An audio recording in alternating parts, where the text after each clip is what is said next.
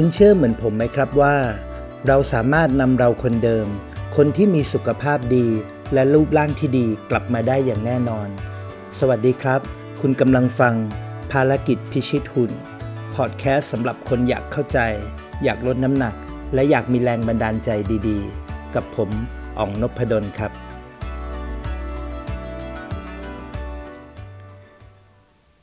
สวัสดีครับ วันนี้เราก็กลับมาพบกันใน episode ที่ 3 นะครับจาก episode ที่1เนี่ยย้อนกลับไปนิดนึงนะครับ ผมได้เล่าให้ฟังว่า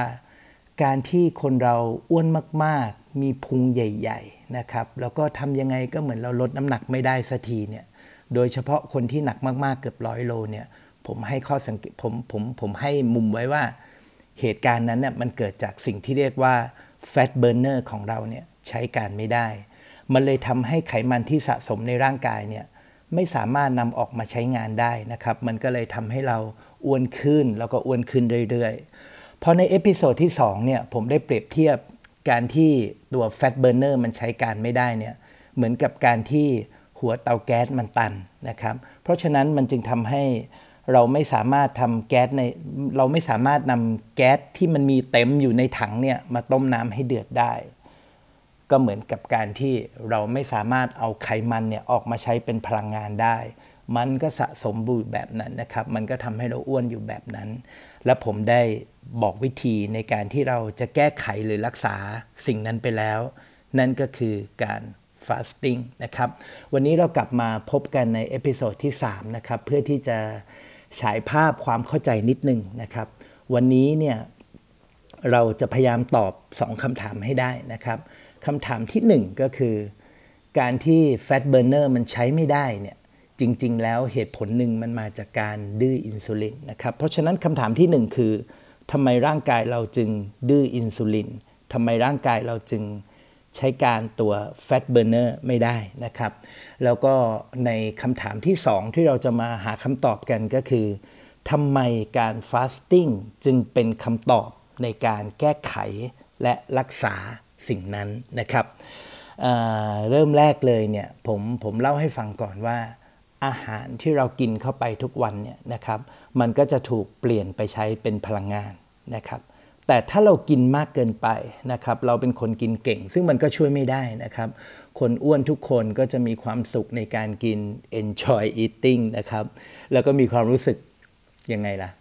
น้อยแต่มากคำว่าน้อยแต่มากคืออะไรครับ คือเรารู้สึกว่าเรากินน้อยนะครับ เวลาใครมาว่าเราเราก็รู้สึกเราไม่เห็นกินเยอะเลย เรากินน้อยออกนะครับ แต่จริงๆเนี่ยพอเราไปเล่าให้คนอื่นฟังหรือคนอื่นเขามาดูเรากินเนี่ยอันนั้นเน่ยเขาเรียกว่ามากแล้วนะครับ แต่เราไม่รู้สึกว่า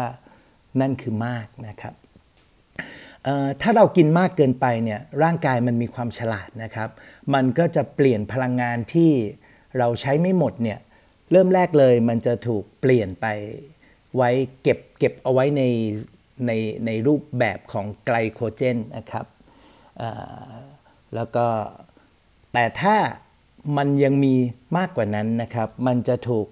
เปลี่ยนและเอาไปเก็บเอาไว้ที่เซลล์ไขมัน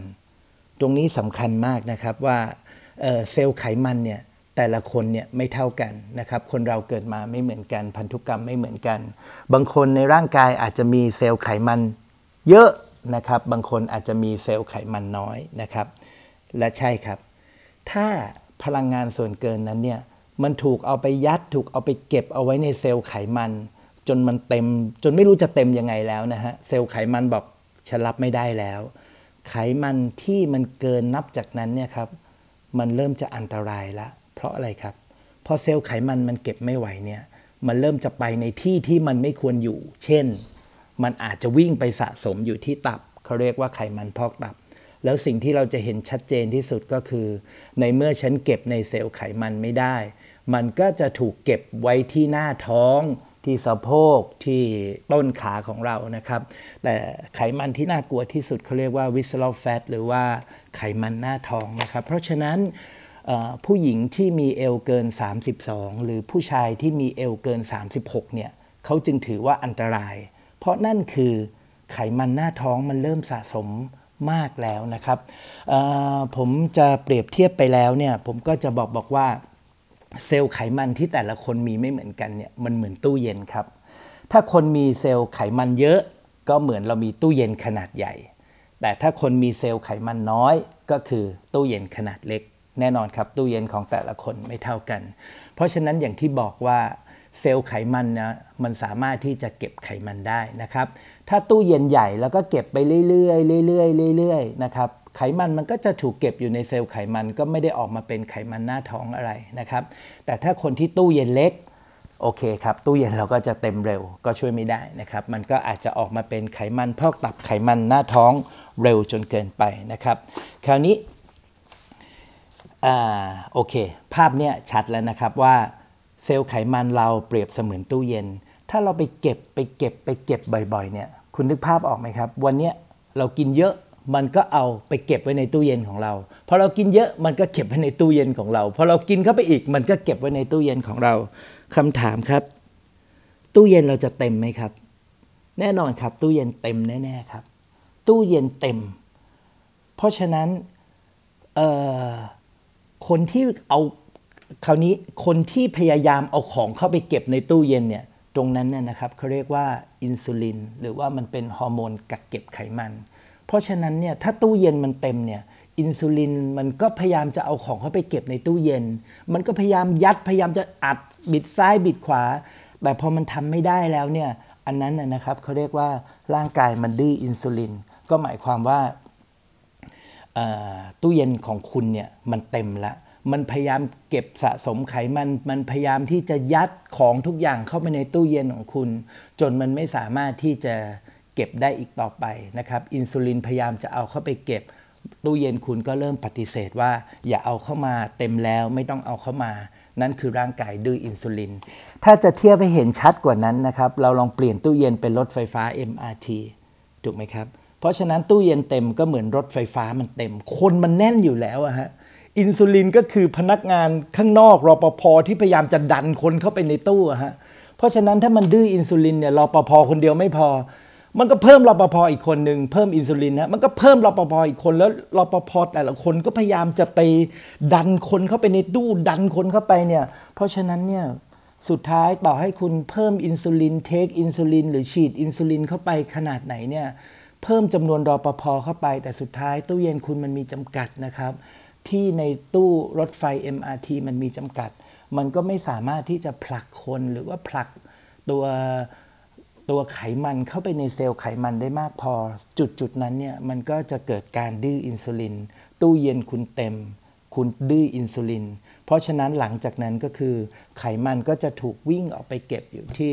พอกตับนะครับไขมันก็จะวิ่งออกมาเป็นไขมันหน้าท้อง ซึ่งจุดจุดนี้แหละครับ เราจะเริ่มรู้สึกว่า ทำไมเราถึงอ้วนขึ้นเรื่อยๆทำไมมันถึงไม่มีความหวังในการลดน้ำหนักเลย อันนี้ก็น่าจะพอเห็นภาพนะครับ ต่อไปวันนี้อาจจะยากนิดนึง แล้วผมออกตัวนิดนึงว่า ผมอาจจะไม่ใช่คนที่เป็นหมอ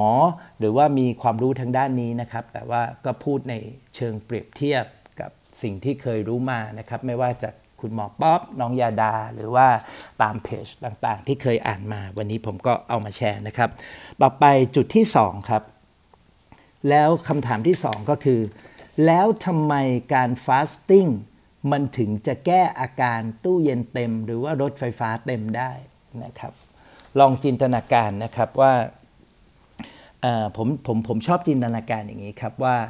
อาหารที่คุณทานเข้าไปเนี่ยโดยเฉพาะพวกน้ำตาลหรือว่าแป้งเนี่ยจริง ๆ แล้วพวกเนี่ยมันถูกเปลี่ยนเป็นพลังงานง่ายมาก ผมจะเปรียบเทียบการที่คุณทานน้ำตาลหรือว่าแป้งเข้าไปเนี่ย เปรียบเสมือนอาหารที่มันพร้อมกินวางอยู่บนโต๊ะ คุณนึกในใจนะ คุณคุณคุณลองนึกภาพตามผมนะว่าน้ำตาลหรือว่าแป้งที่เรากินเข้าไปเนี่ยมันร่างกายมันเปลี่ยนไปใช้ได้ง่าย ก็เปรียบเสมือนอาหารหรือว่าของกินที่มันพร้อมกินเนี่ยวางอยู่บนโต๊ะอาหารแล้วนะครับ ในขณะที่ตัวไกลโคเจนเนี่ยมันมันเหมือนของที่เก็บอยู่ในตู้เย็นนะครับ และยิ่งไปกว่านั้นก็คือ ไขมันที่อยู่ในเซลล์ไขมันหรือไขมันหน้าท้องของคุณไขมันที่มันทำให้คุณอ้วนร้อยโลดูรูปร่างไม่ดีเนี่ยมันเปรียบเสมือนอาหารหรือของที่เก็บอยู่ในช่องฟรีซเอาใหม่นะครับ เพราะฉะนั้นน้ำตาลหรือแป้งที่คุณกินเข้าไป มันคืออาหารพร้อมกินที่วางอยู่บนโต๊ะ ตัวไกลโคเจนเสมือนของที่อยู่ในตู้เย็น แล้วก็ตัวไขมันเปรียบเสมือน อาหารที่อยู่ในช่องฟรีซถามว่าถ้าคุณเป็นร่างกายเนี่ยคุณจะใช้อาหาร คุณจะกินอาหารตรงไหนก่อน แน่นอนครับร่างกายของเราฉลาดนะครับ อะไรที่มันง่ายที่สุด อะไรที่มันอยู่ใกล้มือที่สุด มันกินอันนั้นก่อนแน่นอนครับ เพราะฉะนั้นในคำตอบนี้ก็คือ ร่างกายจะกิน ร่างกายจะนำพลังงาน หรืออาหารที่อยู่บนโต๊ะเนี่ยมาใช้ก่อนนะครับถามว่าร่างกายจะไปเอาของในไกลโคเจน ของที่อยู่ในตู้เย็นมากินไหมมันก็มันก็ยากหน่อยอะครับ แต่มันก็พอได้ เพราะว่ามันก็เอามาแล้วเอามาทิ้งไว้ให้มันหายเย็น หรือเอามาอุ่นให้ร้อนนิดนึง มันก็พอจะทานได้ แต่สิ่งที่ร่างกายจะไม่เอามาเลย หรือว่าเอามายากที่สุดก็คือของที่อยู่ในช่องฟรีซก็คือไขมันที่มันสะสมอยู่ในเซลล์ไขมันหรือว่าไขมันหน้าท้องไขมันพอกตับคุณเนี่ยเพราะมันคืออาหารแช่แข็ง กว่าคุณจะกินได้เนี่ยคุณต้องเอาออกมาทิ้งเอาไว้ต้องใส่ไมโครเวฟต้องเอาไปอุ่น และสิ่งนี้กว่าจะทำให้น้ำแข็งมันละลายเนี่ยมันใช้เวลาค่อนข้างเยอะนะครับ เพราะฉะนั้นบอกได้เลยว่า ร่างกายจะเอาเซลล์ไขมันออกมาใช้ได้ได้ช้าที่สุดแล้วก็ยากที่สุด เพราะฉะนั้นตราบใดที่คุณยังเอาอาหารพร้อมกินมาวางอยู่บนโต๊ะ ร่างกายจะไม่มีวันไปหยิบไขมันของคุณมาใช้แน่นอนนะครับ เพราะว่าความลับอีกอย่างหนึ่งที่เขาบอกมาความโชคร้ายอีกอย่างหนึ่งก็คือ ถ้าร่างกายไปคว้าพลังงานจากน้ำตาล แป้ง หรือว่า sugar burner หรืออาหารบนโต๊ะของคุณแล้วเนี่ยมันจะไปปิดระบบ มันจะไปปิดระบบ fat burner มันจะไปปิดระบบการที่จะไปเอาเซลล์ไขมันออกมาใช้ เพราะฉะนั้นทั้งหมดทั้งมวลเนี่ยคือคำตอบว่า ทำไมเราถึงต้อง fasting การ fasting ก็คือมีช่วงที่เราให้ร่างกายได้หยุด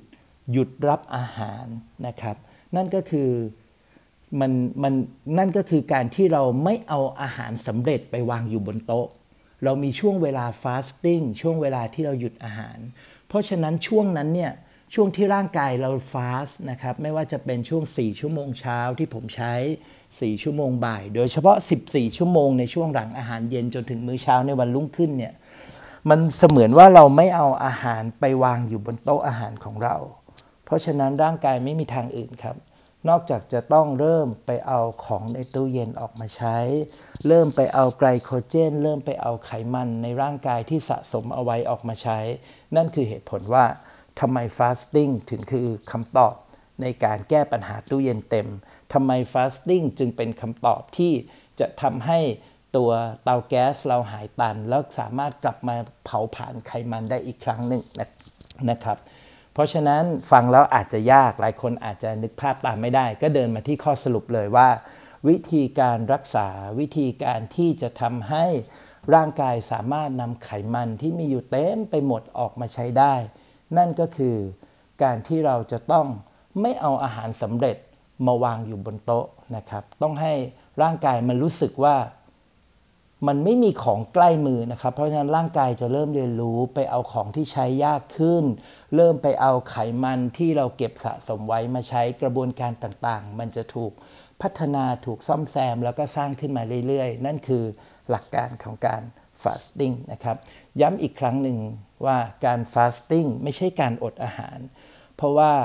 การ fasting คือการที่เราปล่อยช่วงเวลาให้เราท้องว่างๆ ไม่ทานอะไร แคลอรี่เท่ากับศูนย์ไม่ทานจุบจิบนะครับ สามารถทานได้แต่น้ำเปล่า หรือกาแฟดำหรือของที่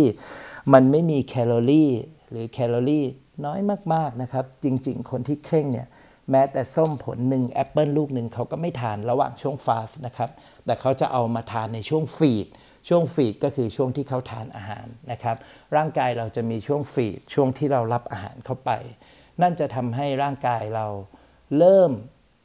รู้จักเรียนรู้ที่จะเอาไขมันที่มีอยู่มากมาใช้นะครับ แต่ว่าอันนี้ก็คงเป็นเทคนิคเล็กๆ และก็เป็นคำตอบว่าทำไม fasting ถึงแก้ไขอาการเหล่านี้ได้นะครับ พรุ่งนี้นะครับใน episode ต่อไป เราจะเริ่มมาเจาะว่า อาหารที่เราเลือกทานในแต่ละมื้อเนี่ยควรจะเป็นอะไร การออกกำลังกาย เราควรจะออกกำลังกายอย่างไรบ้างนะครับ ผมจะลองเอาประสบการณ์ของผมมาแชร์ดูนะครับ ก็หวังว่าทุกคนก็คงจะรู้สึกคล้ายๆ ผมว่าเเราเราสามารถทำได้นะครับเราเราอยากจะให้มีกำลังใจในการที่จะทำให้สุขภาพเราดีขึ้น เชื่อผมเถอะครับว่า คนที่น้ำหนักร้อยโล คนที่กำลังรู้สึกว่าอึดอัดเหลือเกินนะครับเเล่าให้ฟังนิดนึงก็ได้ว่า เมื่อก่อนเนี่ยเวลาผมไปซื้อเสื้อผ้านะครับ ก็เหมือนเหมือนเหมือนกับคนที่อ้วนหลาย ๆ คนนะครับ คือมันหาไซส์ไม่ได้นะครับ แล้วเราก็รู้สึกว่าเฮ้ยทำไมมันไม่ทำไซส์คนอ้วนหรือว่า XXXL มาขายนะครับ เราก็โทษเขานะครับ แต่เชื่อเถอะครับว่าถ้าวันนี้เรากลับมาใส่ใจนะครับ เราเริ่มที่จะมารู้จักการ fasting การไม่กินอาหารจุบจิบระหว่างมื้อ แล้วก็เลือกทานอาหารที่ดี แล้วก็มีการออกกำลังกายเบาๆ ควบคู่ไปด้วยนะครับ เราจะสามารถนำเราคนเดิมกลับมาได้นะครับ คนที่เคยรูปร่างดี เชื่อสิครับว่ามันอาจจะดูยาก แต่ถ้าเราลงมือทำจริง ๆ มันเป็นไปได้ครับ วันนี้ก็ขอให้ทุกคนมีความสุขในการดูแลสุขภาพของตัวเอง สวัสดีครับ ผมอองนพดลครับ